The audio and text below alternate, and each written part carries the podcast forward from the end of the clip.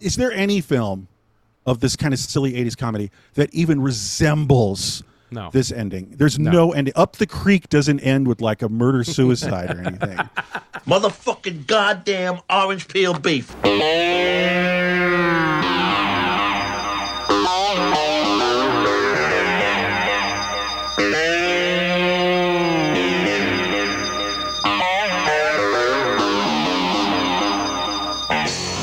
All right, everybody. It's one fucking hour time. I am Evan Husney. This is, of course, the show where we talk about one goddamn movie for one fucking hour. And uh, we got to my left over here, we got Big T, Tom Fitz G. What's going on, T? hey guys, we are walking headfirst into the 80s, aren't we? yes. With this one. yes, we totally are, man. Episode 70s 82. are a distant memory. That's true. We're done with that shit. Uh, episode 82, of course, we're going to be covering a movie from 1982. And with us to do that, uh, on my right, we got Mr. Marcus Herring. Marcus, what's going on, man? Welcome back to the show. What's up? Thank you. Happy to be here. 80s, 80s, all day. Hmm. All right. And um, yeah, shout out to uh, last week's episode, uh, which was uh, one fucking hour on Blowout. That was a lot of fun. Great response on that. Our first De Palma. That was a ton of fun. But now we are shifting gears into something completely different. Of course, this is a movie that y'all voted on. Uh, y'all voted for, rather, on the Instagram, uh, our Instagram stories for 19, the year 1982, as we're covering tonight. And the winner was this, this fucking basically ran away with the poll. Of course, we went with deeper cut films because we wanted to avoid the big blockbuster year of 1982, of course, you know, with Yeah. E.T. and whatever, Poltergeist and stuff. But uh, this movie, Last American Virgin, came out on top. So uh, this will be this will be pretty interesting. Our first boner comedy on the channel, guys. How do you feel? I welcome I'm it. excited. open arms, Yeah, Open arms. as Journey says. Yes. I'm just kind of uh, dumbfounded by it. Like, how did I wish people should leave a comment as to why they voted for this movie? Because I'm really curious. Explanation, yeah. Explain well, yourself. rationalization. Yeah. Well, I think I think that Last American Virgin, which we'll get into, I'm sure, does have a cult following. I think it Oh, yeah. does. It was reevaluated, you know, in the in the Mm-hmm. DVD Blu-ray era. So I think we'll be getting into that. Um, you know, but shout out Criterion to the runner- release. Yeah, you never know. You never know. No, it, Um, it- you're right. It, it is a big, uh, fondly remembered cult title yeah, because, as we're going to talk about, it, it distinguishes itself from a lot of um, a lot of kin. schlockola '80s. You know. Yeah, totally, totally. This is definitely a standout, very singular, um, Yeah. yeah. entry into the teen sex comedy. We'll get into it, but shout out to the runner-up episode. Uh, that was, uh, I know another one we were really looking forward to. One fucking hour in split image. We're looking at you. We'll get to you soon. Yeah. Split image, uh, That's- yeah. because you know, I'm, you know, maybe we'll do a series of movies about cults uh, down the line. Who knows? A different kind of cult movie, right? So, um, but thanks everyone for voting on that. Really, uh, super stoked uh, that you guys picked this one because I think there's a lot to unpack with this movie. Um, but before we get into tonight's uh, episode, I just want to give a quick shout out uh, to the One Fucking Hour Patreon. If you're listening to this show and you like listening to us talk about movies, well, guess what, guys? On the Patreon, you can watch movies with us because we are recording DVD style audio commentary tracks. And we're going to be starting something totally new up on the Patreon this week. Uh, it's a brand new series that we have now called One Fucking Hour After Hours, which is basically going to be bonus episodes that's only available for Patreon subscribers and YouTube moments or slash members. Uh, and starting this week, uh, we're going to launch our first one, which, as you're hearing this now, should be up there. Uh, and basically, the After Hours program is going to be us sort of talking more loosely and informally, uh, based around a subject that is linked to the episodes that we are covering here on the YouTube channel. And so, since tonight's film, uh, Last American Virgin, has deep roots within the infamous film production company Cannon Films, we thought it'd be super fun to do a bonus episode, basically a one fucking hour on Cannon Films, talking about our favorite movies from the catalogs, Um, all of that uh, we're going to be talking about on that bonus episode, which is available right now up on the Patreon. Or if you're listening to this and you want to join the YouTube channel, become a member, uh, that'll be available to you as well. Uh, it's pretty sweet because we got uh, special guest Rami Bennett and Lars Nilsen uh, from the Austin Film Society, who joined Tom and I to sort of uh, go deep and talk Cannon. Also, let's not forget that Paul Kersey, his character of the Death Wish series, was an architect. And uh, Yeah. I just have, it's always awkward when he brings up his career in architecture, which reduces every film. Like they tried a little in Death Wish 2 to have him discuss, like, well, I'm thinking about, uh, I have another plan for the awning, you know, and having the entryway kind of more open. When it's like, I've really moved more into just killing. Yeah, right, just uh, Yeah, raw he- death counts. And uh, coming out next week is going to be another uh, audio commentary track that we have lined up, and of course, that is going to be, as we told you guys last week, uh, the uh, our audio commentary track on Alejandro Jodorowsky's Holy Mountain, a movie so fucking insane that we couldn't contain it in just one fucking hour. We had to watch the whole goddamn two fucking hours of the movie in order to encapsulate how amazing and incredible and one of a kind that insane fucking movie is.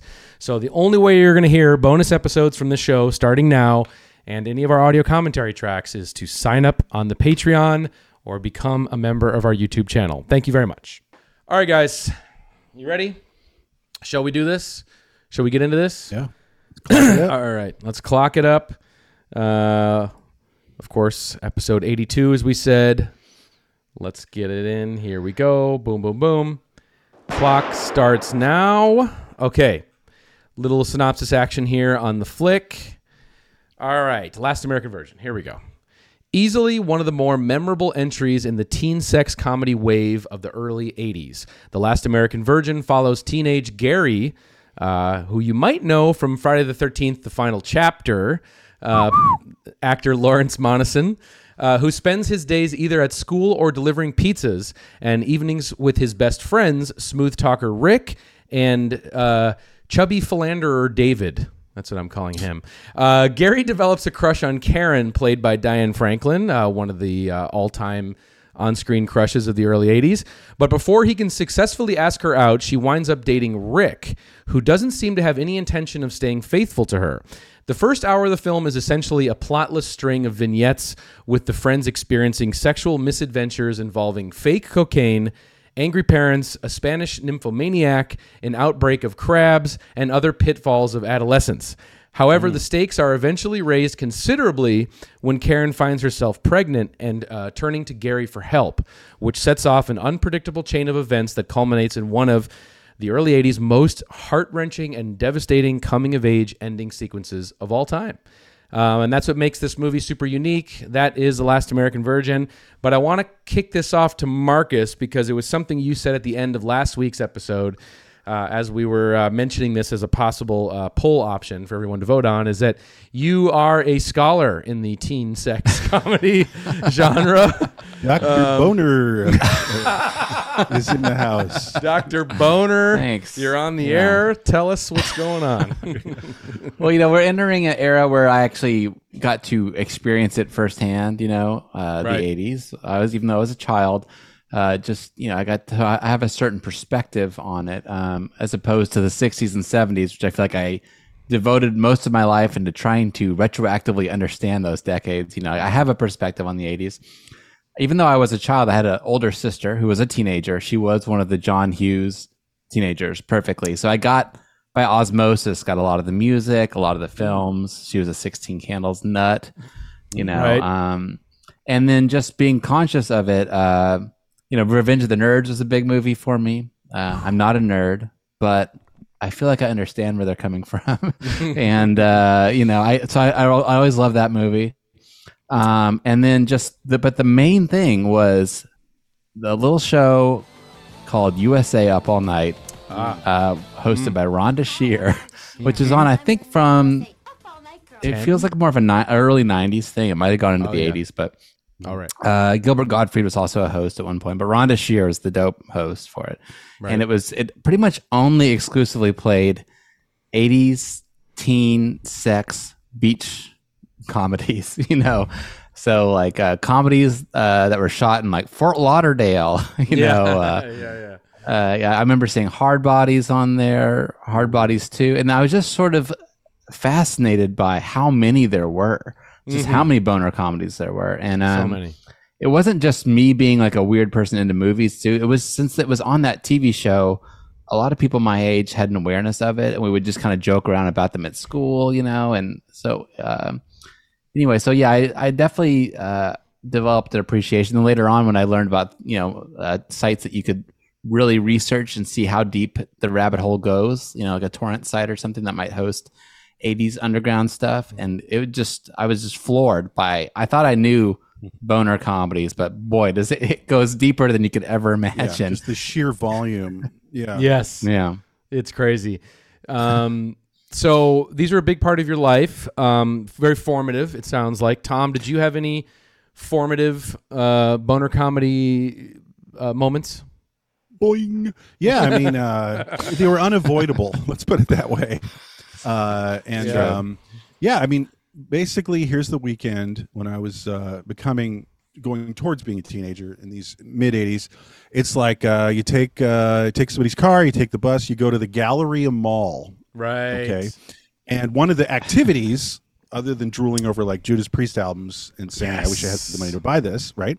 Yes. uh, was you go to the movies matinee they're like two dollars or something and so we just saw everything for years uh, that just happened to play so of course i saw uh, up the creek i saw um, what was that one hot dog the movie i did see Oh, that. yeah. um, yeah i can't even keep track It's like Hamburger the saying- motion picture. which one Hamburger the movie. i didn't catch that one uh, but um, Shout, Shout out to my dad's friend who uh, edited Hot Dog the Oh. movie. Sorry, Steve, if you're watching.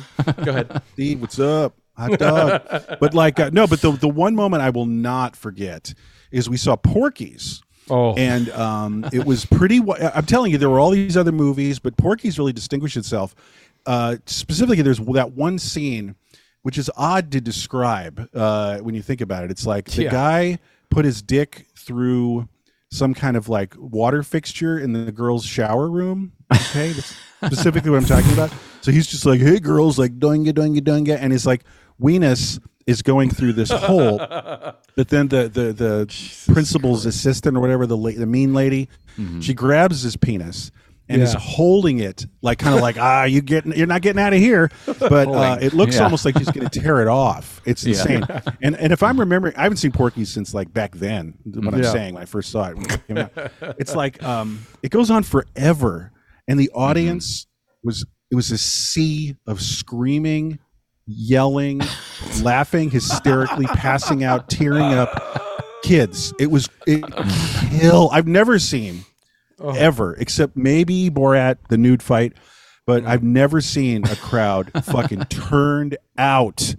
Like the scene with the dick being pulled in the shower. Porky, so I saw the power of it. It was, it was, and it was, it is a pretty wild scene. I don't know if you guys have seen it in a while. Yeah, but it's yeah. like, I haven't. what the no. hell?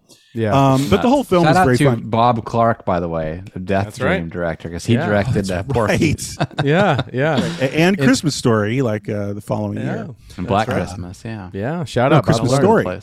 No, both. He did both. He did. Christmas both. Story. And Black that's Christmas. nuts. Right. But anyway, so uh, Porky's was the most memorable one.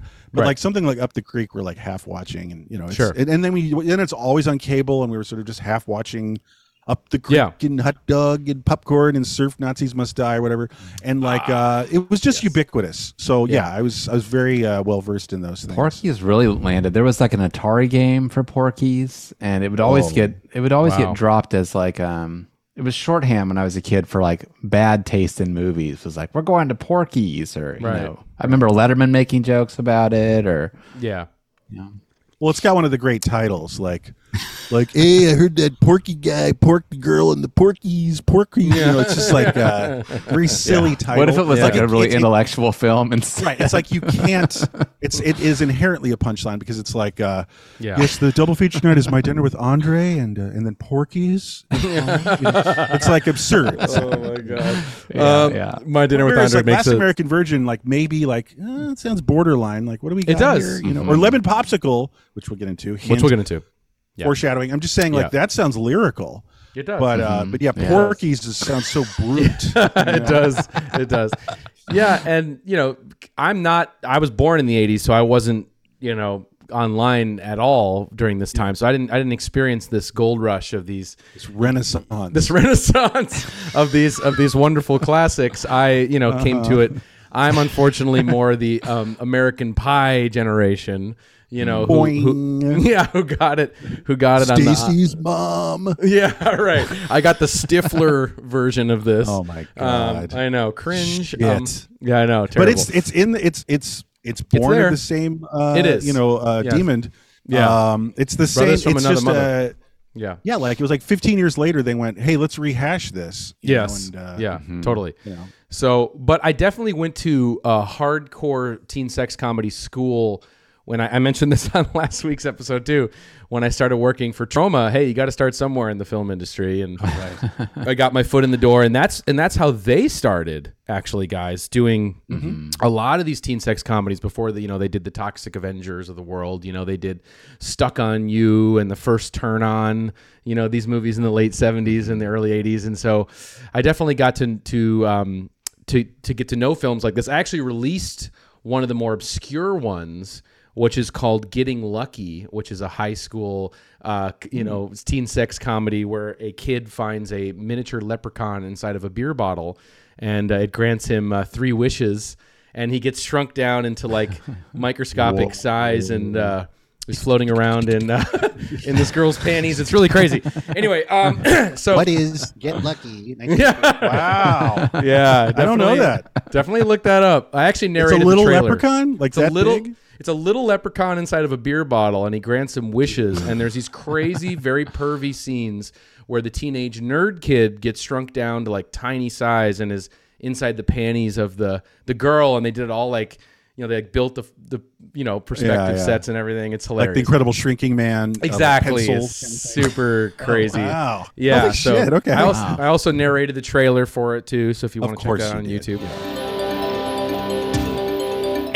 YouTube. Everyone remembers high school. The rate I'm going, I'll have enough money saved up for college by the time I'm 990 years old. There's always the nerd. This is Bill Higgins, the new Buckskins cowboy. boy. But anyway, um, so that's my experience. But this movie, Last American Virgin, let's get to it because this, as I was kind of going in my journey with through movies, becoming a cinephile, um, and getting into yeah, rediscovering films from other eras, it was like this one was always to me uh, known as being a real gem because it wasn't like the others. It wasn't like you know these other films. It had other qualities. It it it, it went other places. It had other tones.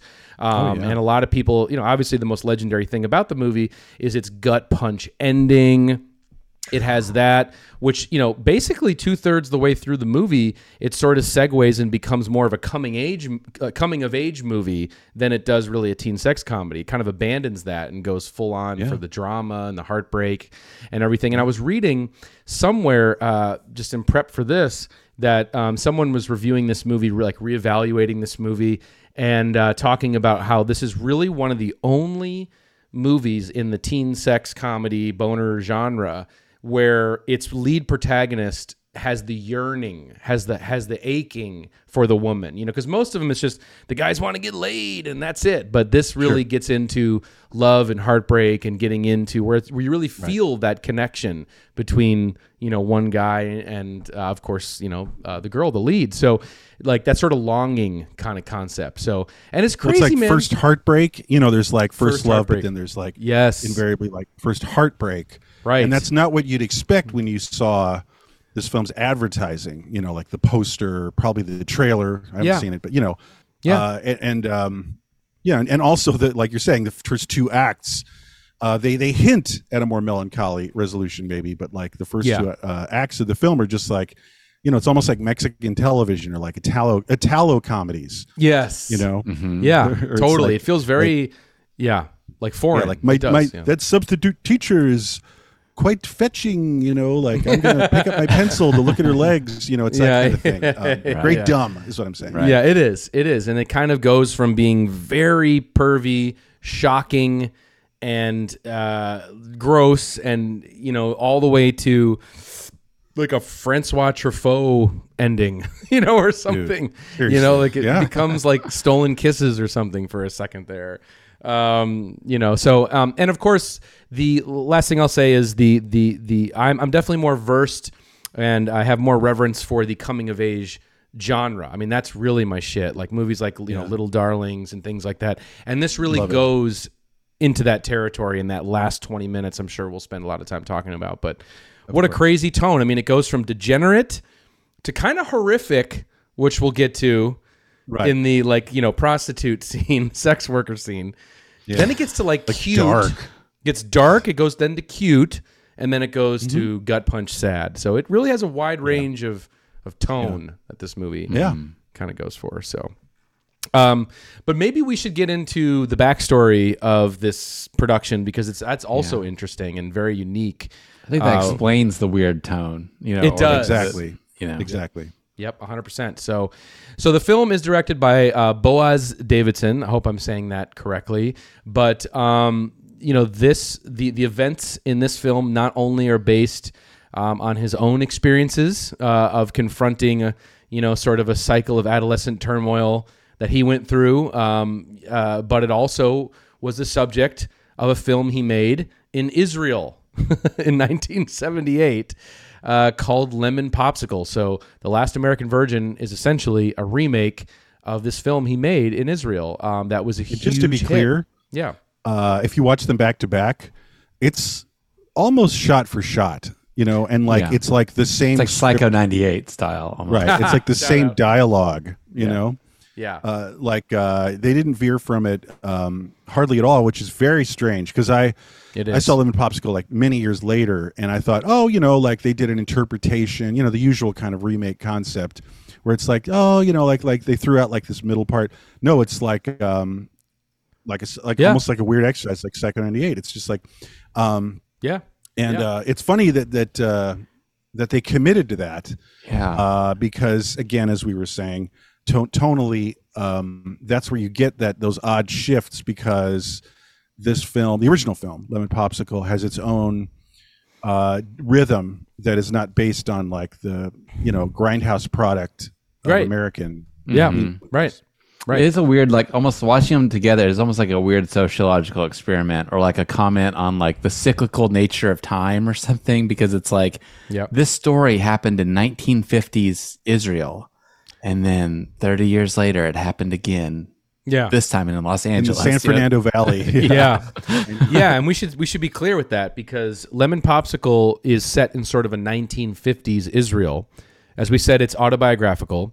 But just to give it some context into how successful this movie was when it came out, okay?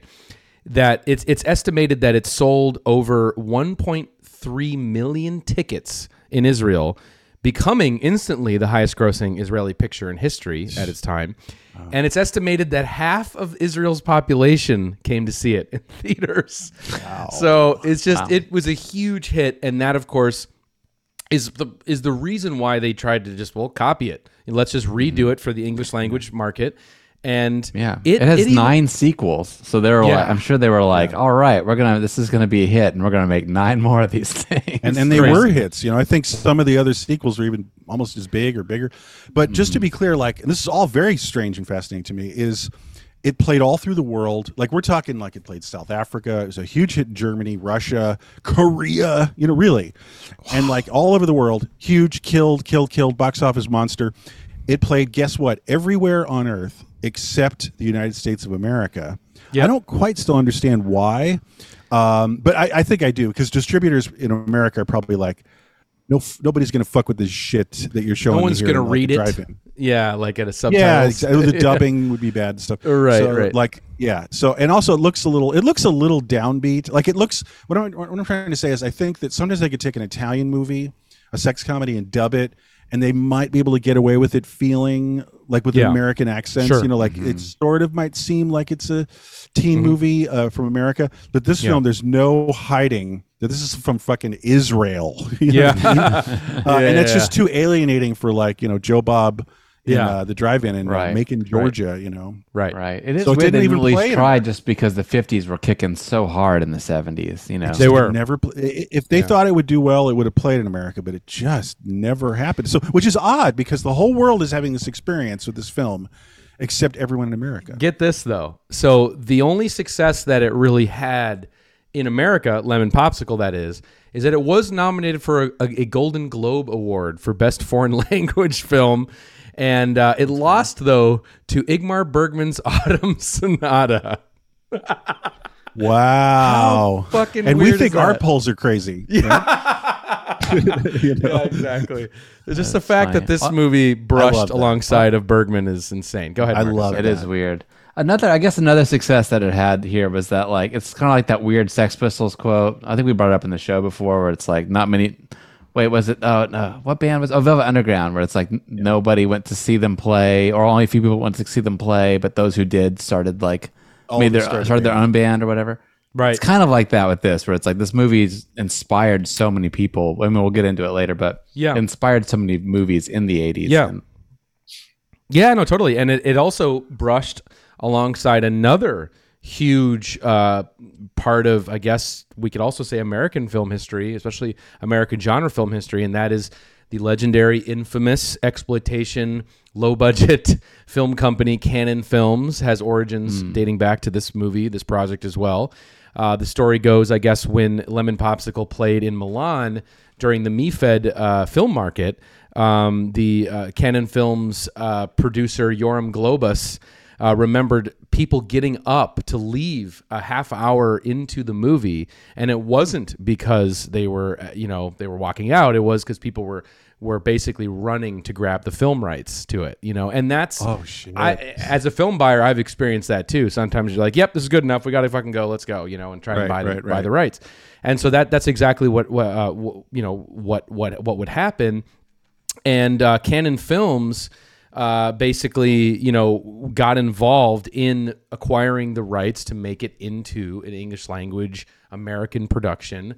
And for those who don't know, you know, Cannon Films would go on to make, you know, weird films like The Apple, New Year's Evil, you know, a lot of the Chuck Death Norris Wish three, Death Wish 3, a lot of those crazy my films. personal favorite. Yeah, and sometimes they could get behind a prestige film, like they did Runaway Train, which is amazing. Mm-hmm. They would get up behind a random Godard film here and there. Very weird film history, but you know this particular film also is kind of the Lemon Popsicle is like the most direct link to also the owners of Cannon Films because they're also Israeli. So it is a huge kind of part of you know their history and this movie's history. It's just a fascinating. I mean, it kind of made them. I mean, they It did, They, yeah. they had a they, had a lot of cash influx with this one. So yeah. The, Yeah. This um, uh, uh, Cannon was was built on the shoulders of uh, of one movie, Lemon Popsicle. It's that consequential, you know. Yeah, So I guess crazy. they they uh, uh, well. So what happened then um, to get us to the film we're talking about today? Well, so yeah, so basically they, you know, they they decided that since it wasn't a success in the US market that let's let's remake it. And as you said, it does feel like a shot for shot remake, but they also did incorporate some scenes from some of the sequels, so it kind of has like greatest hits of the Lemon Popsicle series is also on display in Last American Virgin, and they decided to update it uh, to get away from the sort of '50s retro nostalgia and to bring it into the sort of you know burgeoning new wave scene. So, uh, and of course, we'll get into it. The music in this movie, which is pretty much almost wall to wall crazy crazy score i mean by today's metric that this would be like a 20 million dollar uh know, I was thinking- you know uh music right bill you know for Right, that it's Right off like the hit bat, like- after hit. Like Yeah. U2. Uh, I mean, I don't. I, this might be the first time U2 is heard in a movie.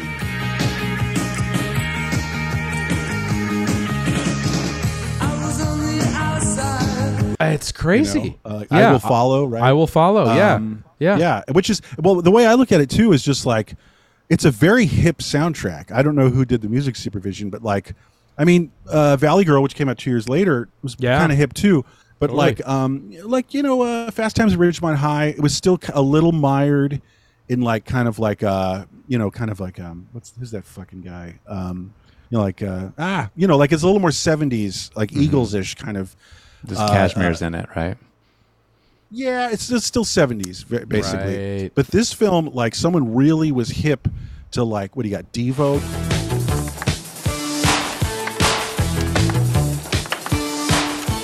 You got Oingo Boingo. You got the Cars. The uh, Cars. wait- the waitress, yeah. the cars, the waitress. waitresses. I know Yeah, what boys like. I mean, that was Yeah. made to be. Yeah. Yeah. that was made to be. All these were made to be in uh, teen sex comedies. You know It what I mean? pretty weird because even like I've noticed a lot of times in the uh, you know maybe John Hughes would pick a song that people connected with people or something, but a lot of those movies they pick like B sides or filler tracks. Even Valley Girl, it's got cool songs on it, but it has uh, you know some like bands you don't know or whatever. Like they must have shelled out for this, you know. Yeah. And the the original the Lemon, Lemon Popsicle has a ton of hit songs too It from the Right. fifties. You know, like Yeah. really big songs, Chantilly Lace and you know, like mega hits. So I think they must it must have been in front of their mind was like, you know, this movie needs a lot of great big No. songs in it to capture the it. era, you know. Um, Lemon Popsicle was also a hit as far as a soundtrack. Yeah. Like, uh, like that Yeah. was a high volume. Like that was for a lot of people. Yeah, it was the sex comedy stuff, but like really, it was the soundtrack really ran away too. with Yeah. everybody, and and and it was. Um, uh, it, it was uh, it was like very integral to the like. It, there's no lemon popsicle without that '50s rock and roll score. yeah. It feels deliberate. Like it feels deliberate. Like they were like they needed to get you know big songs in this or whatever. Where other people might be like, well, we could get away with like no, but just, just, a to throwaway match track what a they local had band. so you know? successfully with lemon popsicle, like Yeah, because same they- model. They, saw the value, you know. Yeah, like, they were yeah. like, uh, Yeah. this is in, it, it- this is like what are what is a kid in 1957 the equivalent kid listening to in 1982? Yeah. and it's fucking whip it, you know, or whatever. Yeah. Devo. And it drops like two or three times too. Like it's I know, not like they're that. chinsing on, you know, the usage. They definitely get their money's worth. Um, Mm-hmm. But it also has the soundtrack. While we're talking about the soundtrack, it also, you know, it, it has I don't fucking um the REO Speedwagon track drops pretty hard Mm-hmm. in this.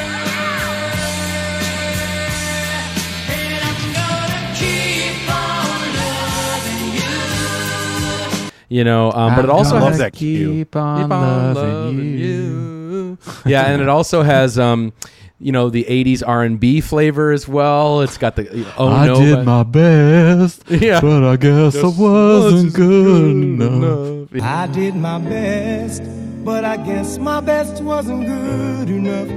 Cause here we are back where we were before. Yeah, And it's it's doesn't got love James Ingram, right? yeah, All the kids were rocking that. back then. well, we, we did talk about this before. I mean, you're at the party, you dance to Devo Mm-hmm. and Blondie, but the makeout slow dance stuff. Yep. It still was. It was half Journey and like open arms. Yeah. But also R and B would happen because you got to listen. You got to make out to something. And Yeah. I can't really think of a lot of like make out new wave. It's quite work. you right, know? right, right. And you got the Commodores on there, and so it's just an incredible soundtrack. It's it's it's so amazing, um, and and really does like this movie, as we said earlier, feels like you know the '80s are coming in hard now. You know, in the movies, especially that we've been like covering, Yeah. like you know, since we've been doing this whole exercise, going from '67 now to '82, it's like here are the '80s, you know, and you can see it. Yeah. Yeah, the fashion. Ge- Yeah, geometric fashion. Yeah. Yeah. Just it really controls like the mood too. I think the the mood the mu- the music. It's almost like how Star Wars has these music cues that let you know how to feel. You know, the, the tracks in this are definitely like Yeah. controlling your your mood, and I think it has a lot to do with like how much fun this movie is to watch. You know, Totally. of course, Gleaming Oh. Spires. You know, are are you ready for the sex, girls? yeah. Are you ready for the sex girls? The hot, hot, lead, hot, big, hot girls. I know. Wow, And man. so It's also in Revenge of the Nerds, by the way. But Oh, like, um, Oh yeah.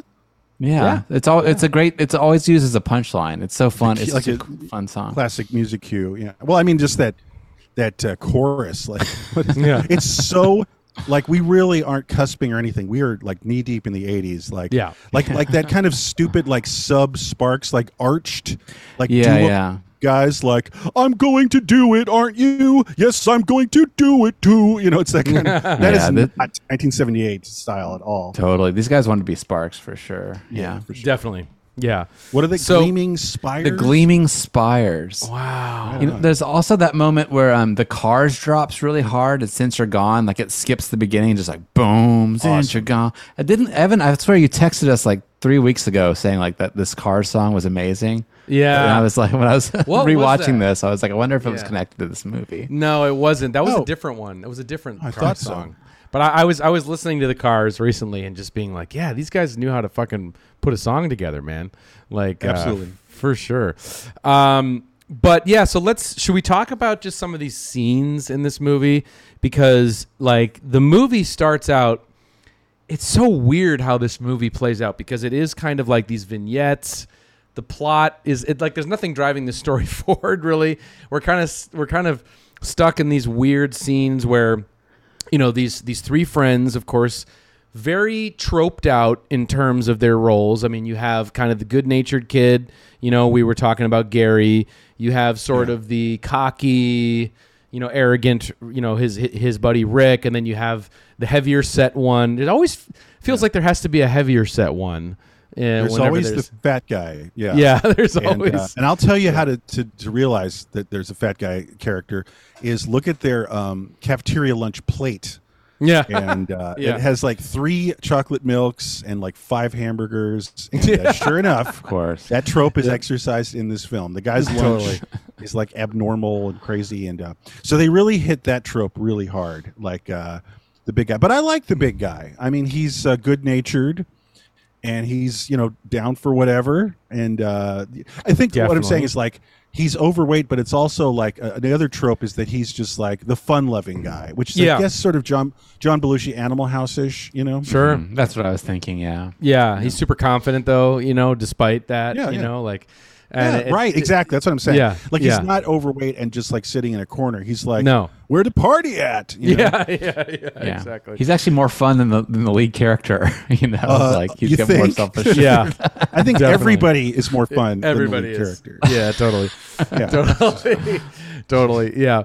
Um, but then, so then, like, I don't know. To me, maybe this is a good place to start. Like, you know, it's pretty paint by numbers in terms of the teen sex comedy scenes that we're getting. You know, trying to get with the girls at you know when the parents aren't home and scenes like that. Yeah. Yada yada yada. Yeah. But then it gets into this crazy sequence in the locker room, and of course, there's always a locker room in any one of these movies.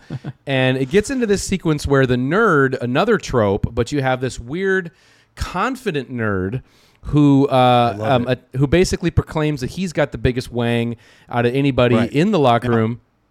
Go Uh, ahead. Subtrope, su- subtrope on the nerd trope Yep. is the 35 year old teenager. uh, that guy doesn't even look close to young. It looks No. like he's paying off a mortgage. Yeah. and I love that. Like the 35 year old teen. That's uh, a prerequisite cast in the film. But, with these. but Yeah, that's a- one a of my, lot of- that, Go ahead. That- I was just to say that nerd is is one of my favorites. He Yeah.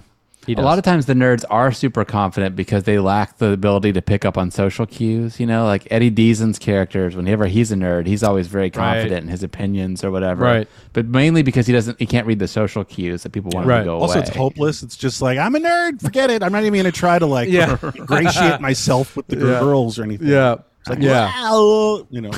But like, So there he is. But like right off the bat, though, he's like, I got the biggest wang here among all you guys. And then it basically gets into this crazy scene where everyone's busting out their wangs and we're going to measure to see who's got the biggest No, no, no, no, no. wang. Please elaborate. Okay. If if on paper, like you saw the script, for instance, or something, you thought, or, or, or just a description, like uh, they like you know measure each other's genitalia. All right, okay. No, no, no, no, no. Erect. They are fully engorged in their uh, underwear, and so the, uh, the guys and- measuring are handling. Yeah. and it's very graphically shown and it's like they obviously had to keep fluffing themselves because Yeah. they're waiting in line to get measured so it's like hey man i gotta fluff up i'm next to le- next here you know like it's like what is going on like and, I and. You guys remember doing that back in high school, Oh, right? of course. who didn't who didn't Yeah. but like uh no but it's like uh close-ups you know of like um like uh weenuses fully you know Yeah. fully sailed and um in like white shorts and it's Yeah. just it's just like many shots of that and it's like that's pretty outrageous It like, is I don't think I've outrageous. No. I mean that's the definition of a boner scene right there It is, and it's like the the two lead characters then at the end of the line facing the kids like at a desk like you know ready to make notes and stuff and like Mm-hmm. it's just like so many times in this movie uh all the kids are examining each other's genitalia and it's crazy Mm-hmm. and and that to me screams you know not an american film you know it, fe- it- Absolutely. Yes. you know like you would never see that in american film Exactly. so right off the Well, bat yeah. it's like wow this is crossing some boundaries go ahead sorry No, and Yeah, sure not enough, just American film, but just American culture. You know, it's like Yeah, not yeah, something yeah. that we can identify with. yeah, so Not it at all. reflects. Uh, People in Italy are on there's, the doing there's a bunch all of things day. like that. I guess it is Well, just wait, from wait, hold on. adapting. So just to be clear, just to talk about how like this uh, is really almost shot for shot, you might think like, did that happen in Lemon Popsicle? And every bit of what we're describing happened in a 1978 Israeli movie. and my, I'm just gonna say my vote for like the moment that the guys ran over and said, "I'm buying this film," was after that scene, which is early on in the film, because it's it's it is. It's outrageous in 2023. It's Yeah. crazy, you know. is crazy. And that's I think that is what right. put Lemon Popsicle on the map. That early s- scene in the first 10 minutes because it's an insane set piece, you know, like no one I can't think of anything like that uh, No. before it.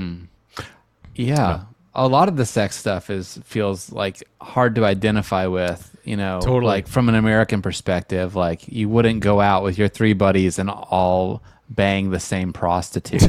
you know, like uh, I, it just it doesn't feel like something that happens here, but then it happens in that movie. So I always in, in Lemon Popsicle it happens as a memoir of what happened, you know, of the 1950s. So I was sort of wondering, like, is this something that like you know, in Israel they can identify with, generally speaking, you know, like, or is it something from the, is it a relic from the past era? Like in the 50s, it- things were more, you know, I don't, I don't know. know. I don't like- know if it's localized to Israel. I think yeah America's the outlier here Definitely. and I think that Agree. that's not uh, that's probably not uncommon. right Not not not throwing shade on anybody or don't judge or anything, but I could No. see that happening in like Brazil, you know. Yeah. Like, Well, like yeah, that's- that- I think yeah. more we're prudish and a little weird and uptight that's- here. Yeah, that's true. It does happen like in uh, Biloxi Blues, you know, that Neil Simon play. They all go to the same prostitute or something, but that isn't Yeah. the war, you know. But, well, I also think too, it's kind of like there are cultures who are like even like, well, my kids turn fourteen, I'm gonna send them to you know the Yeah, prostitute, exactly, make them a man, exactly. you know. I think there's thing. a huge cultural.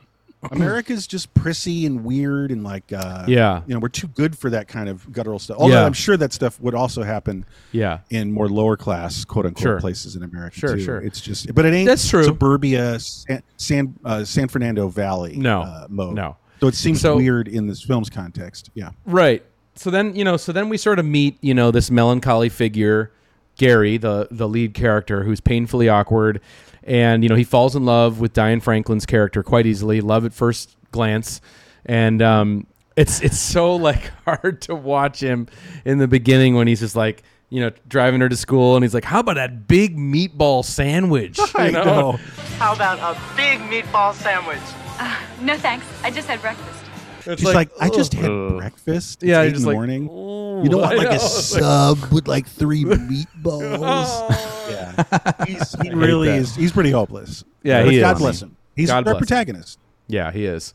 He is, and and so we we sort of follow with him. Is there something you're gonna add on to that? Some meatballs. oh, it's gonna say shout out to Diane Franklin for being like kind of an '80s girl. You know, she's in um, Mm-hmm. Better Off Dead. uh, Better Off Dead. You know, she's Yeah. the French um, exchange student, and then she's also in Bill and Ted's Excellent Adventure. She's like Yeah. the, right. one of the princesses. She's also Yeah. like uh, I think the same year, like in the super gnarly Amityville Two. That's right. Uh, that's right. is so bad. Yeah. um, yeah, she's pretty wild. I think uh, she doesn't have a nudity clause. Let's just put it that way. yeah, in her not at all. No.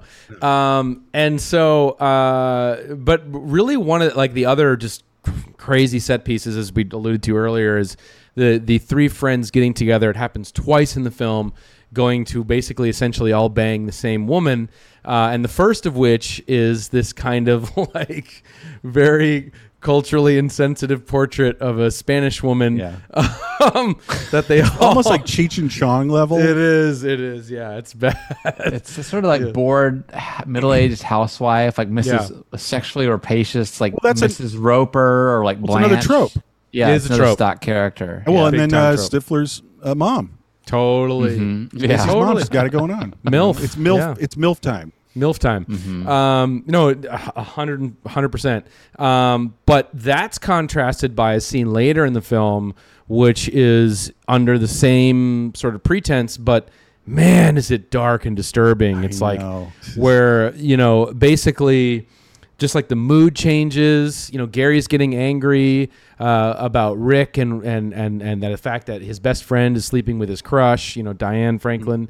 And then it, he he he decide he gets in a weird headspace where he decides to appear to be more badass, saying that he's been sleeping with this gnarly sex worker on the corner, and uh, they basically all go out there, and the scene is really grim, and it's like there's like flashing red lights, and um, and like she basically humiliates Gary, you know, and it's really uncomfortable, and and she's trying to fluff him in the scene. It's oof, it's well, really and, grim. let's just put this in context too. Like, you know, a lot of people, you know, we all think of this film where like the ending is crushing, but I, I was pleasantly surprised. Like, there's some um, breadcrumbs to get to that crushing final moment in the film.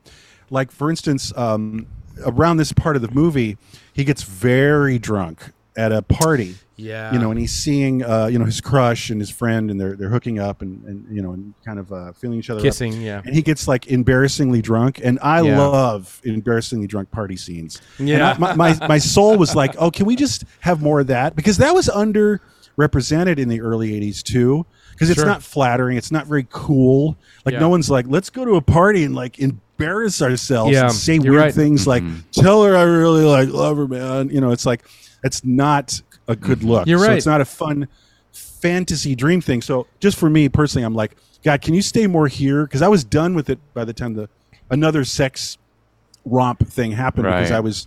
I was- I'd been settling into like his uh, basically his character, you know, and uh, he has been drinking a lot. And to, back to what we're talking about the the prostitute, he's getting very drunk in the prostitute scene, and, after uh, he has his misadventure with the prostitute, he's like almost throwing up from like. I was going to say and- that.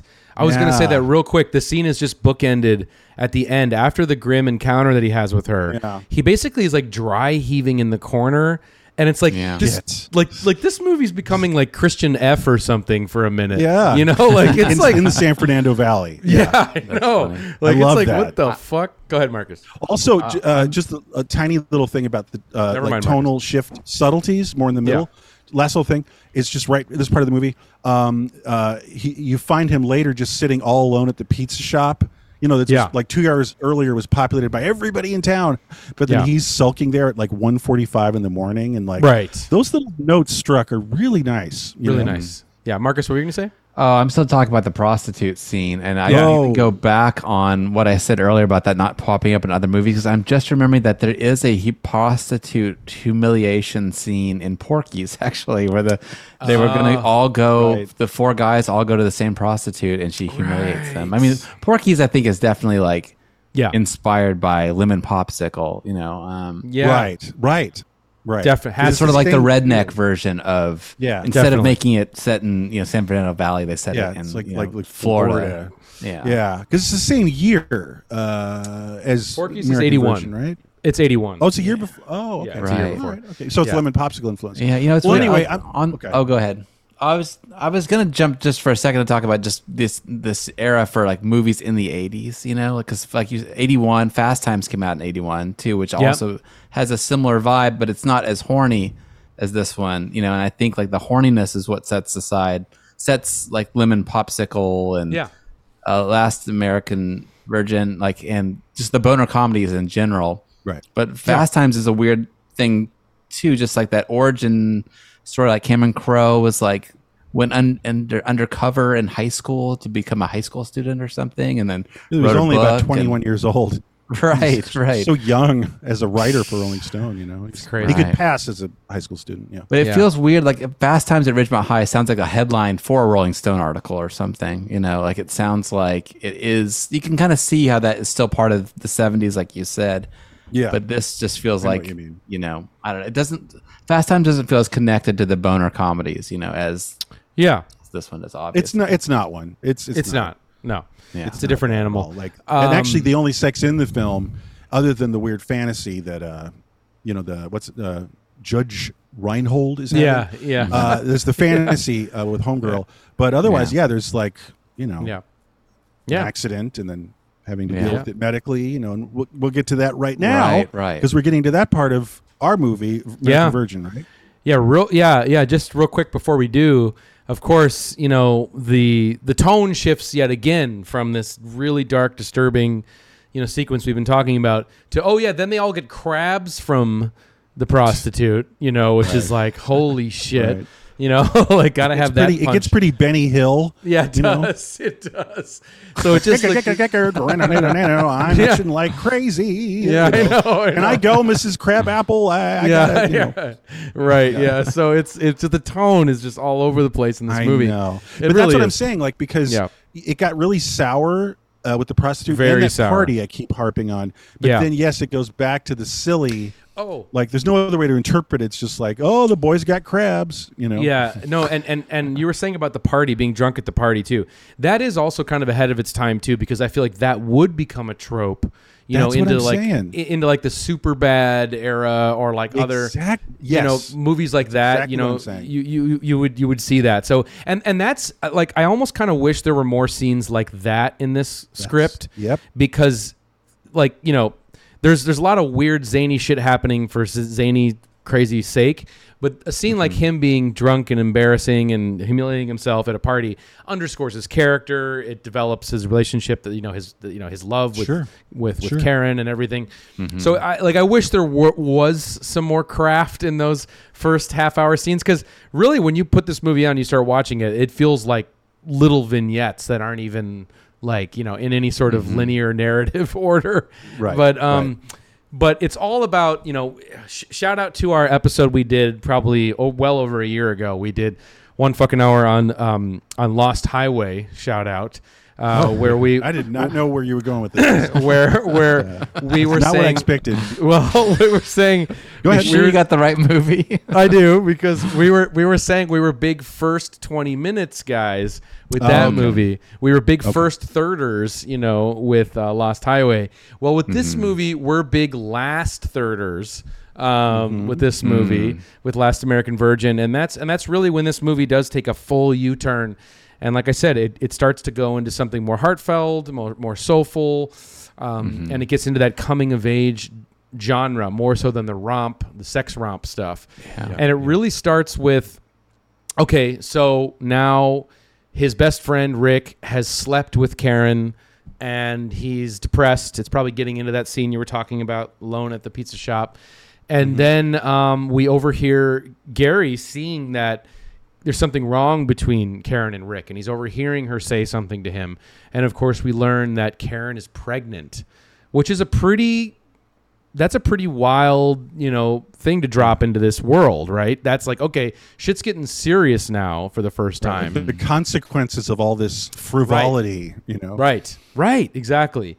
And so so then it's like this scene where then you know uh, Gary springs into action and he's gonna want to now he sees his, his opening to sort of help Karen with this and it becomes very adorable where they pretend to go away on a ski trip and uh, you know that's the cover for the parents and then he I basically love that. I love that Yeah. they make uh, a little domestic life. Yeah. that's a really nice touch. And I and Yeah. like that's another sort of fantasy of like this film being different, like more about um uh Yeah. you know this like young couple, high school kids having this like weird weekend of a made up domestic life. Like, hey, what's for breakfast? You know? yeah I yeah like your that. eggs are getting cold yeah what he says or Yeah, whatever. exactly. They play Yeah. house. yeah Right. Exactly. Totally, it's very, very adorable, very coming of age movie type scene that Mm-hmm. you would see in that. Um, but at first, I was like, "Whoa!" He's taking her to his grandmother's house. is like a is like a safe house, and I was like, is, "What is he going to perform like a home abortion? Like, what the fuck is going to happen next?" You know, Oh. you know, like because I was like, "I'm going to take care of everything," and I was like, "What the hell?"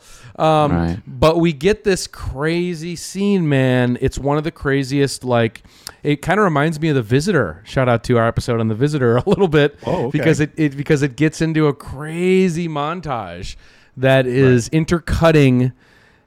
I, I, is this where the U2 song plays, or am I tripping? It's I one of these. so. I think, think it is. uh, U2's "I Will." I will follow this montage. I will follow. Yeah, I will follow. Yeah. I will follow. It- I think It's- it's- Yeah. So so U2 is playing while Homeboy is selling off his stereo at a pawn shop while she's getting strapped into stirrups you know, Mhm. and and then you know the the Rubber fucking, gloves uh, are being snapped, right? Yeah, rubber Very gloves are being realistic, snapped. Very and like like very unfun. the anesthetic. Uh, yeah, yeah, yeah. Mm-hmm. like and it gets grim again, but it's like it's Yeah. like really harsh. She's weeping. She's Yes. she's totally nude and she's getting Mhm. ready for this procedure. And She's just bawling her eyes out. I know. Pretty intense, man. Yeah. really intense. Yeah, yeah. Uh, over uh, that's a good I, it's a good moment to mention that overall this film has a much higher bar of like filmmaking quality compared to a lot of these uh, films that are of the same er- ilk you know um not only like, i think maybe partially because it's a revised version of a story you know doing it again and then um them thinking it was going to be a hit so they invested money in it you know it's, it's not just a cheap throwaway you know like Right. uh, one crazy summer feels kind of cheap or whatever right but um and um, I God, I had a third point, but I, I can't remember. But the cinematography looks good in this movie. You Yeah. know, it's, it's shot really well. Yeah, and shout out pro. to Adam Greenberg, who shot both Terminator movies and got an Academy Award for shooting Terminator 2. So, you know, the DP of this movie is like a you know king shit DP, too. Totally. Yeah, absolutely. So he they they go through with the abortion. That's when they get to grandma's house and they play domestic life. And then uh, so he's basically nursing her back. Um, also got to love when he shows up to the hospital, you know, with a bag of oranges and a small tree. You know, like, Right. Gotta love Which that. very foreign. It's It very is, like uh like uh it's what you do in the old country. Yeah, For a bag of oranges. you know, yeah, right. Which is so not Yeah. like 1982 San Fernando Valley, as I keep Not saying. at all. Not Very at all. weird. It would have been like chocolates or something, you know. Totally. And so then uh, nurses her back, uh, lets her sleep alone in the bed. He's not creeping on her at all. And No. he's, you know, goes to sleep on the couch. And you pointed out earlier before we started rolling the sad Christmas tree in the back. I love the sad Christmas tree. Yeah, Like, that's a great. nice touch that they're having It this is. weird, sad Christmas at, after the abortion in dead grandma's apartment. It's very strange. And Yeah. uh, also, I got to say, I mean, he's not hitting on her, but he's giving no hint that he's really has not an ulterior motive, but he has Feelings. romantic is- interest in her. So Yeah. he, but he, that gets him immediately hard into the friend zone.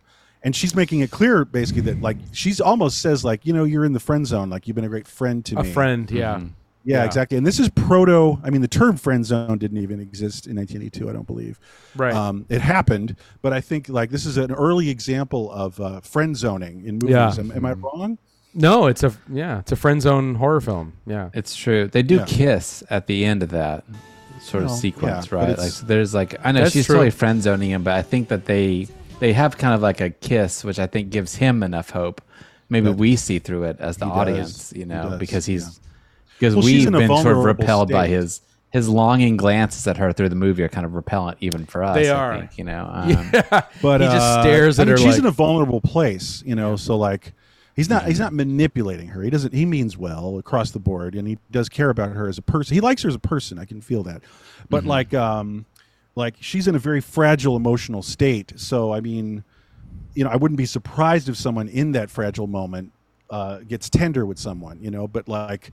He's making all that cloudy. You know what I'm saying? Like they're not just meeting and like, hey, we met at a party and I like you and let's go hang out and make out. It's Yeah. like he's trying to get romantic in this very intense Yeah, emotional situation. situation, for her Yeah. as a human Right. being, as an Right. individual. So that's a little traumatic. kind of weird. She's like But he doesn't traumatized. know. But Yeah, all by exactly. all But this. he doesn't know any better. Well, he's like, young. uh, yeah. right, Mhm. exactly. Yeah. Yeah, but that in this moment, as you're talking about, he does profess his love. He comes out in the, he, uh, you know, out in the open and says, "I, I love you," and then there's this embrace and like the, and the kiss and the whole thing, and that immediately brings him from zero to sixty, and he goes to get a heart locket engraved uh, for her birthday. Karen, eternal love, or whatever. Yeah, right. yeah. Um, and that sets Slow up it down, all- homie. Yeah, I know. Yes, so settle down. Because this all then is building and building the stakes perfectly for this movie.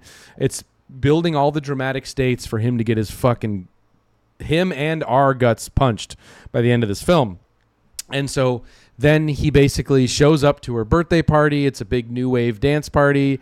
And uh, he walks in, where's Karen, opens the kitchen door, and music cut. Great music cut there, too. Yeah. And it goes bam, and he sees her making out again with fucking Rick, man.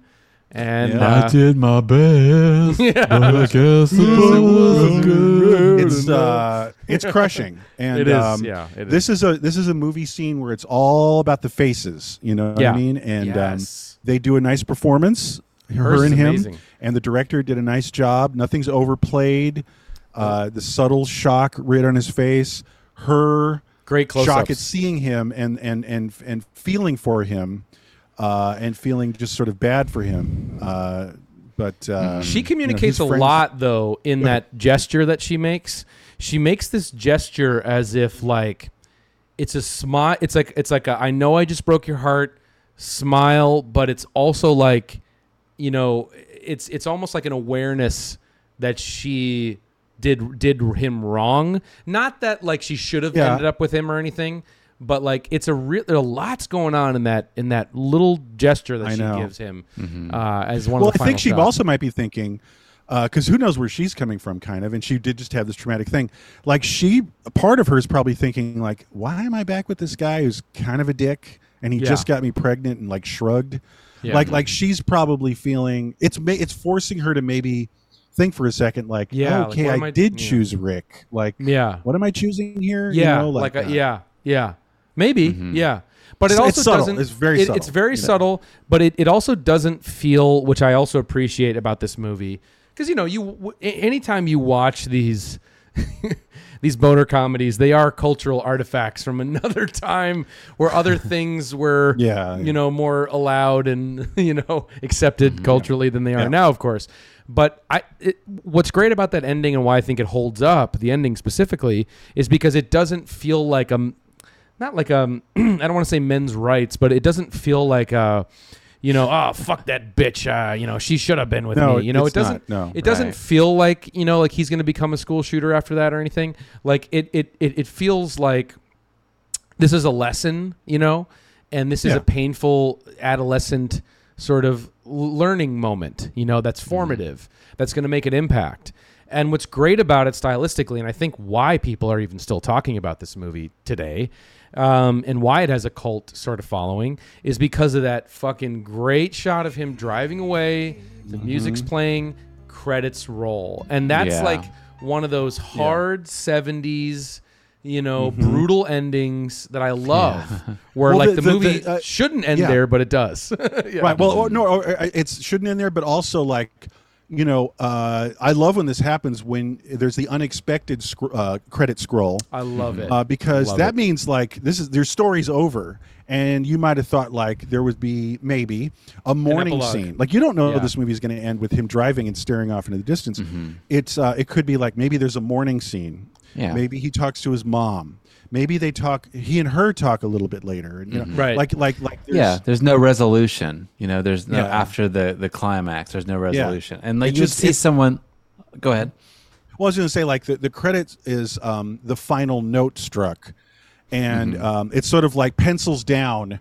You're not getting any more from this film, and Yeah. that can be pretty intense in a moment like this It is. Because. Like what I'm saying is, it's not unresolved. You know, I mean, life is unresolved. You never, you're not going to watch this guy's entire life until he dies. Of course, that's that's not what movies are. But I'm saying that, like, um, this it is makes the us note the film reflect. has decided Yeah. to end on. Yeah, it makes Sorry? us like oh, makes us sort of reflect and be like, oh shit, that's it, man. Why is that it? Oh wow, fuck. You know, It is Yeah. a sad ending, and I mean, I, a lot of and other movies would give him like a second chance, like uh, you know, like John Hughes, who would take this kind of Yeah. template and refine it further into the '80s and make you know a teen, a teen romp comedy like Sixteen Candles, or uh, would gives the or like Pretty in Pink, you know, uh, Jon Cryer Ducky.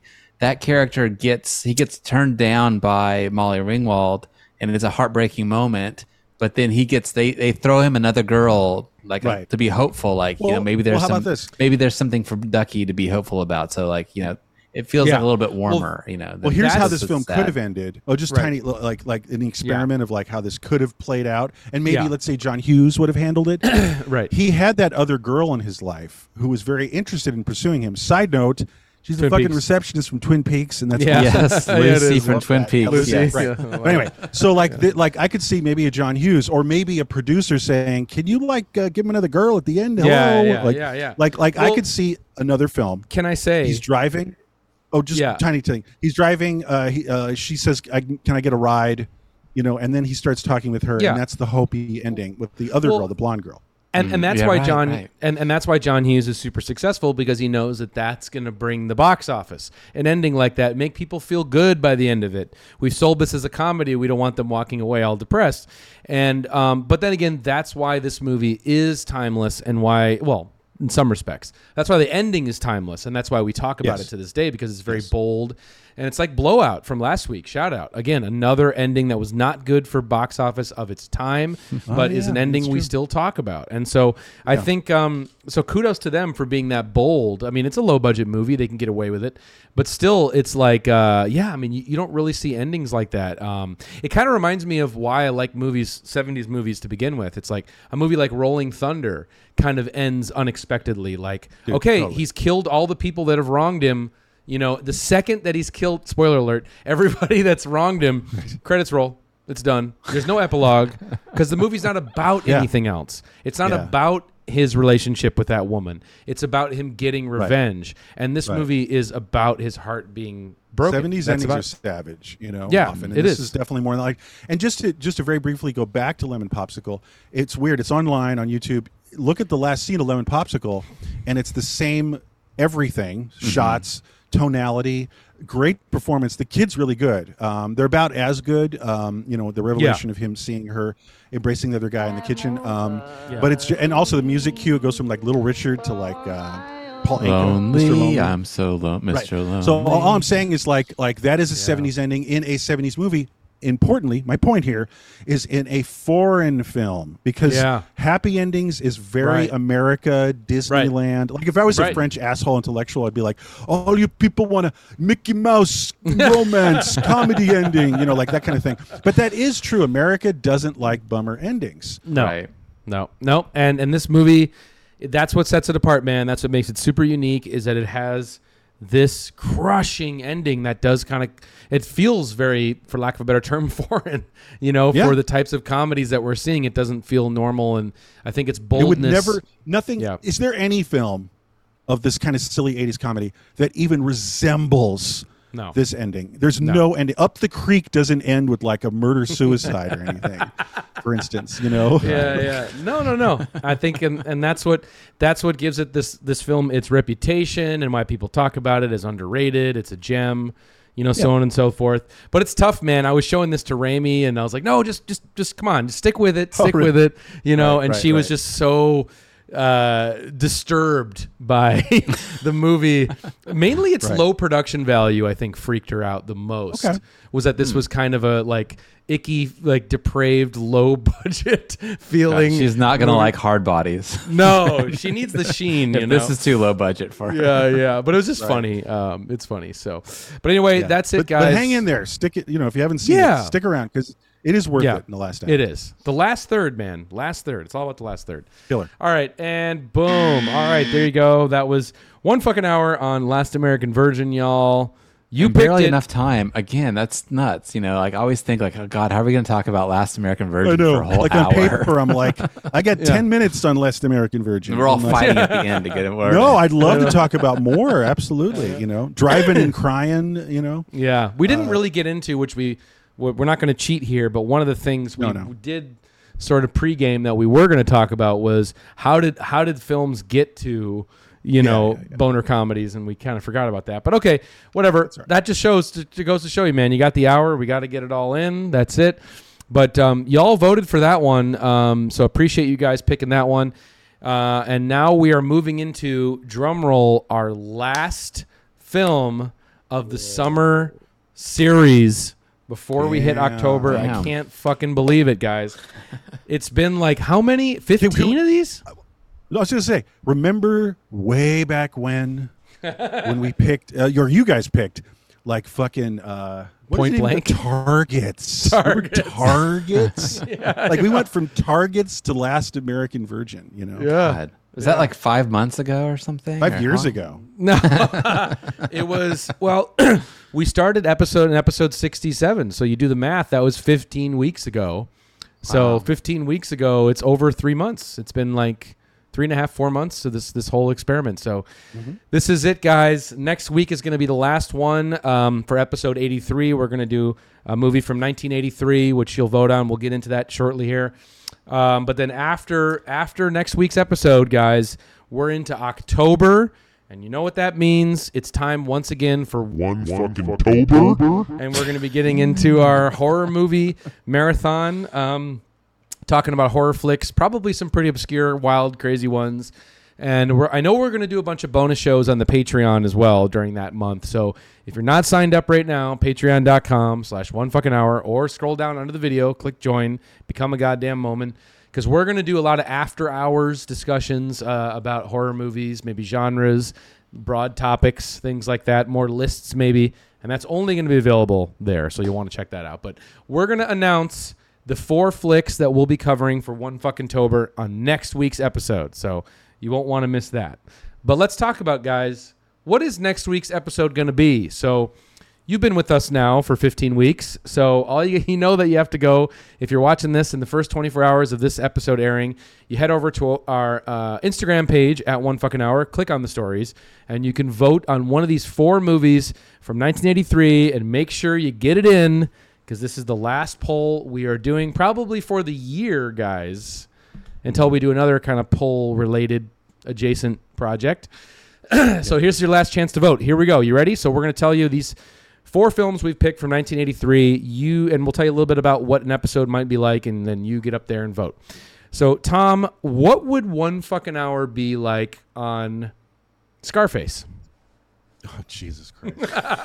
well, it's Scarface. It's uh, De Palma again. It's Pacino. It's very tread upon territory. Ultimate dorm room uh, poster. Ultimate dorm room movie. poster movie. Uh, say hello those. to my little friend. you know? But I'll say this much, just my perspective. I saw this film 300 times on cable. Me too. Yeah. Me and my friends in, in school would just walk around and going Yeah. like, uh, her womb is so polluted. You know, like we would just like recite insane, obscure lines of dialogue. My point is, I know every second of this film, and Yep. there's the big things that everybody remembers that's very funny. Yeah. You know, campy. But Yeah. there's all these small weird things that still aren't good. It's still Yeah. total Yeah. trash. It's trash. It's It's trash. a epic trash. Oliver Stone wrote it too. Yeah. But uh, epic trash. But I just know it so well. It's such a warm blanket for me. And there's so many strange, weird, campy things about it that I'd love to just chat about. Yeah. Yeah. Scarface is a Scarface, man. I think that's probably what our approach would be is we would have to only devote time to the underappreciated camp Exactly. uh, moments that aren't the big set pieces. Um, Right. But I have to concur. I've seen Scarface hundreds of times. I watched it so Oh, much as a kid. Oh my god, I love this movie. I mean, you know, Hello, hello, Marta. yeah, right. Does everybody know what I'm saying? I do, I do, and Yeah. uh, it's it's it's it, it really is. Again, yeah, it's comfort food. It's campy, warm Yeah. comfort food. So very excited It's to. fun. It It is fun so fun. hell. It's fun Yeah. as hell. It's not good though. Let's not get it twisted. It's not good, but Not we're all. gonna we're gonna have fun with it. Um, so yeah. Anyway, there you go. That's option number one. Option number two, Marcus. We audibled into this one. I don't know if you know that we put this on the poll or not, but oh well. I'm sure you'll be down. um, how about one fucking hour and get crazy? Oh gosh. Okay. Uh, yeah, love it. Uh, it's I don't. It's an all nighter movie, right? is, And uh, I believe that that's, that was the context that Tom screened it in. The first time I saw it year, was years Oh, ago during that. Um, it's another kind of screwball, '80s, uh, late late '70s. Sorry, screwball, late '70s youthful comedy. Right? Well, There's all kinds of mentioned wacky. the director elements. earlier. You mentioned one of the films by the director of Get Crazy earlier. Yeah. Well, we did before Uh, we Rock and Roll High School. We did oh, before right, we rock and roll. yeah. Okay, right. It's got it's very similar vibes. Right, right. Allan Arkush. It's got very similar vibes to Rock and Roll High School. Um, Yeah. Great music. I just remember um, the soundtrack's really killer. Yeah. Um, Yeah, So- I, I can't remember much about it. Honestly, it's a great movie though. Uh, there's Yeah. the sort of ghostly alien drug dealer guy that pops in and out throughout the movie. Yeah. It's uh, very Electric fun. Larry is Electric who you refer Larry. to. yeah, Right. Yeah. Uh, no, it's it's it's a lot of fun, uh, and um, yeah, it's like uh, yeah, like it has it has uh, it has parodies of punk. It has Yep. parodies of old hippies. Yep. You know, it has like uh, you know Flo and Eddie from the Zappa people. Uh, doing like a fake version of like old burnt out stoners in the 1983 version of that. Yeah, but then also it has like punk as leaving being like the ultimate love him. punk dirtbag like uh Yeah. GG Allin risk Yeah, taker yeah. thing. It- it's just it's a campy comedy uh, about um pop culture, rock and roll, and like the underground lifestyle. You know what it is? It's the movie of that thing I always refer to, which is the huge oversized glasses and the multicolored afro of the assistant. Hold on, of the assistant in Talk talk, radio. radio. Stu, Where it's, yeah. it's like I always get it. It's like rock and roll business. Like this film is about like rock and roll business. Like, Mm-hmm. hey man, roll me into the joint and let's get on the soundboard and like, uh, Yeah. you know, light Yeah. my fire. You know, it's like, and and and I, and I I've gotten to know Allan Arkush and like he he's from that world of like, um, yeah. like you're in business and your your your your trade is is is steeped in like a crazy rock and roll lifestyle, which is full of drugs, Yep. random sex, danger, and fun. You know, get crazy Yeah. is great. get get crazy. So one fucking hour and get crazy. Uh, that's number two. Option number three is a movie. I know Marcus, you also really love this movie, and I watched it actually for the first time. Um, I think it was earlier this year or late last year. I had never seen it before, mainly because it's it has an iconic moment in it that um, made me that I was well versed in and, and familiar with, and kind of put me off to not seeing it. But I'm then forgetting watching what it, it is. yeah, Oh, yeah. off the shelf. yeah, right. Exactly. But I did sit down and watch this movie, and I was kind of blown away It's cool. uh, for how cool it is. And of course, we're talking about one fucking hour on risky business. Um, I love it. Um, yeah. yeah. no, I Take it think away. It's, I, I think it take took sort of the genre that we've been talking about tonight, actually, Mm-hmm. like a, a kind of a boner teen comedy, and elevated it to like another level. It become, almost becomes its own vibe. You know, um, uh, it's got a great soundtrack by Tangerine Dream that really Hell yeah. owns the tone.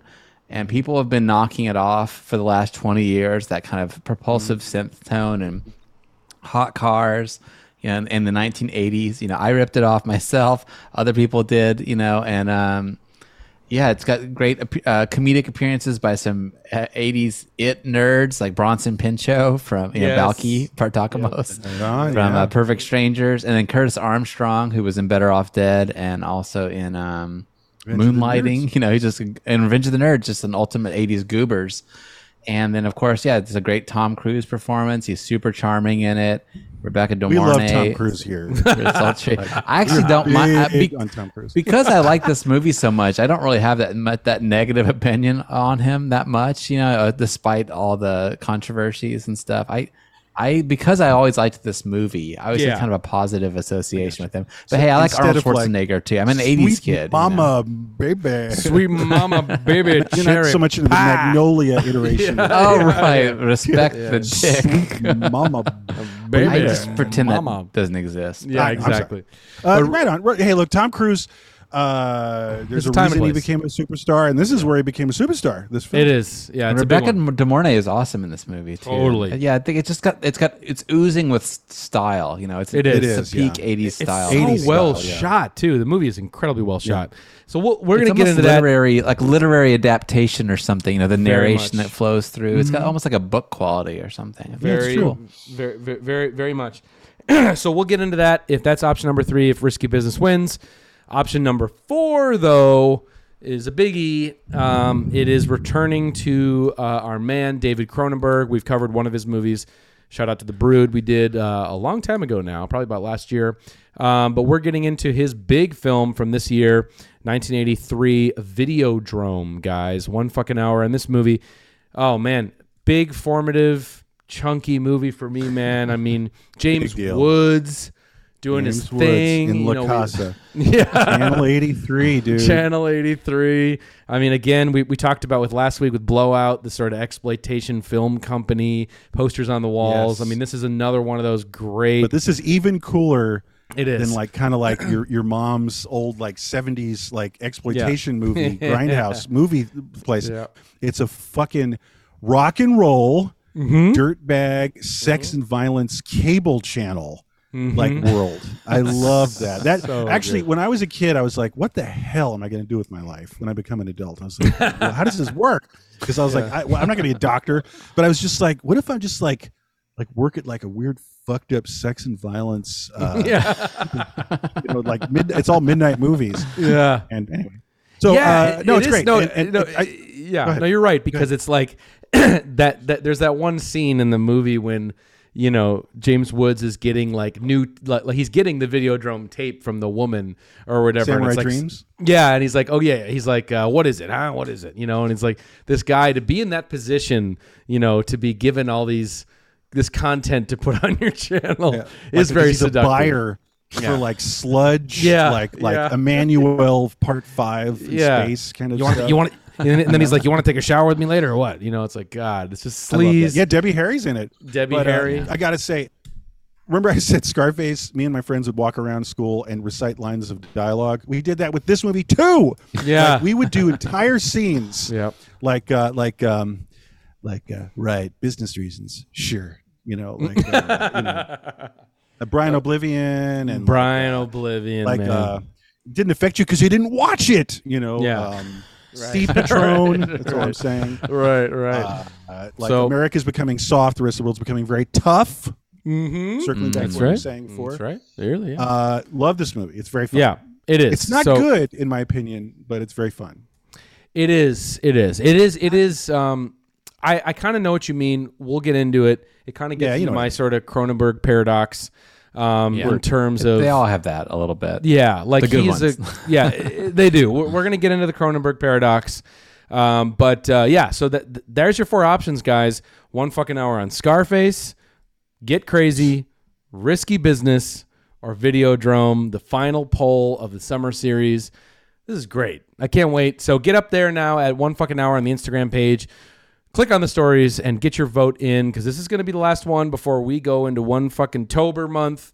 And then we're not going to unveil it here or anytime soon. Well, at the end of October, we got another month program we're going to be getting into even after the horror month. And I'm even right. more excited Program about. Program crazy. We're going to Yeah. be program crazy going forward. So get ready for all that shit. But I think that's it, guys. Um, you know, but of course, we can't leave you uh, without your mama, mama, mama, Mummin. of Zen. All right, everybody, have a good rest of your week, and we will see you for the last ep of the summer series next week Yeah. for uh, 1983. So get your votes in. All right, everybody, take care, and we will see you soon. Thanks, everybody. Goodbye. Bye. Bye.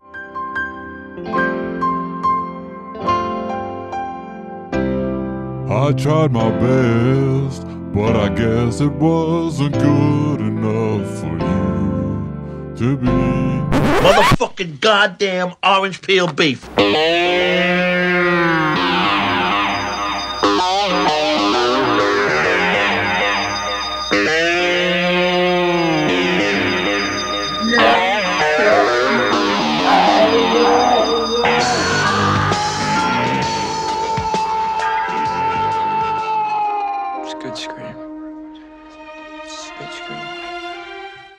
Was wicked, man.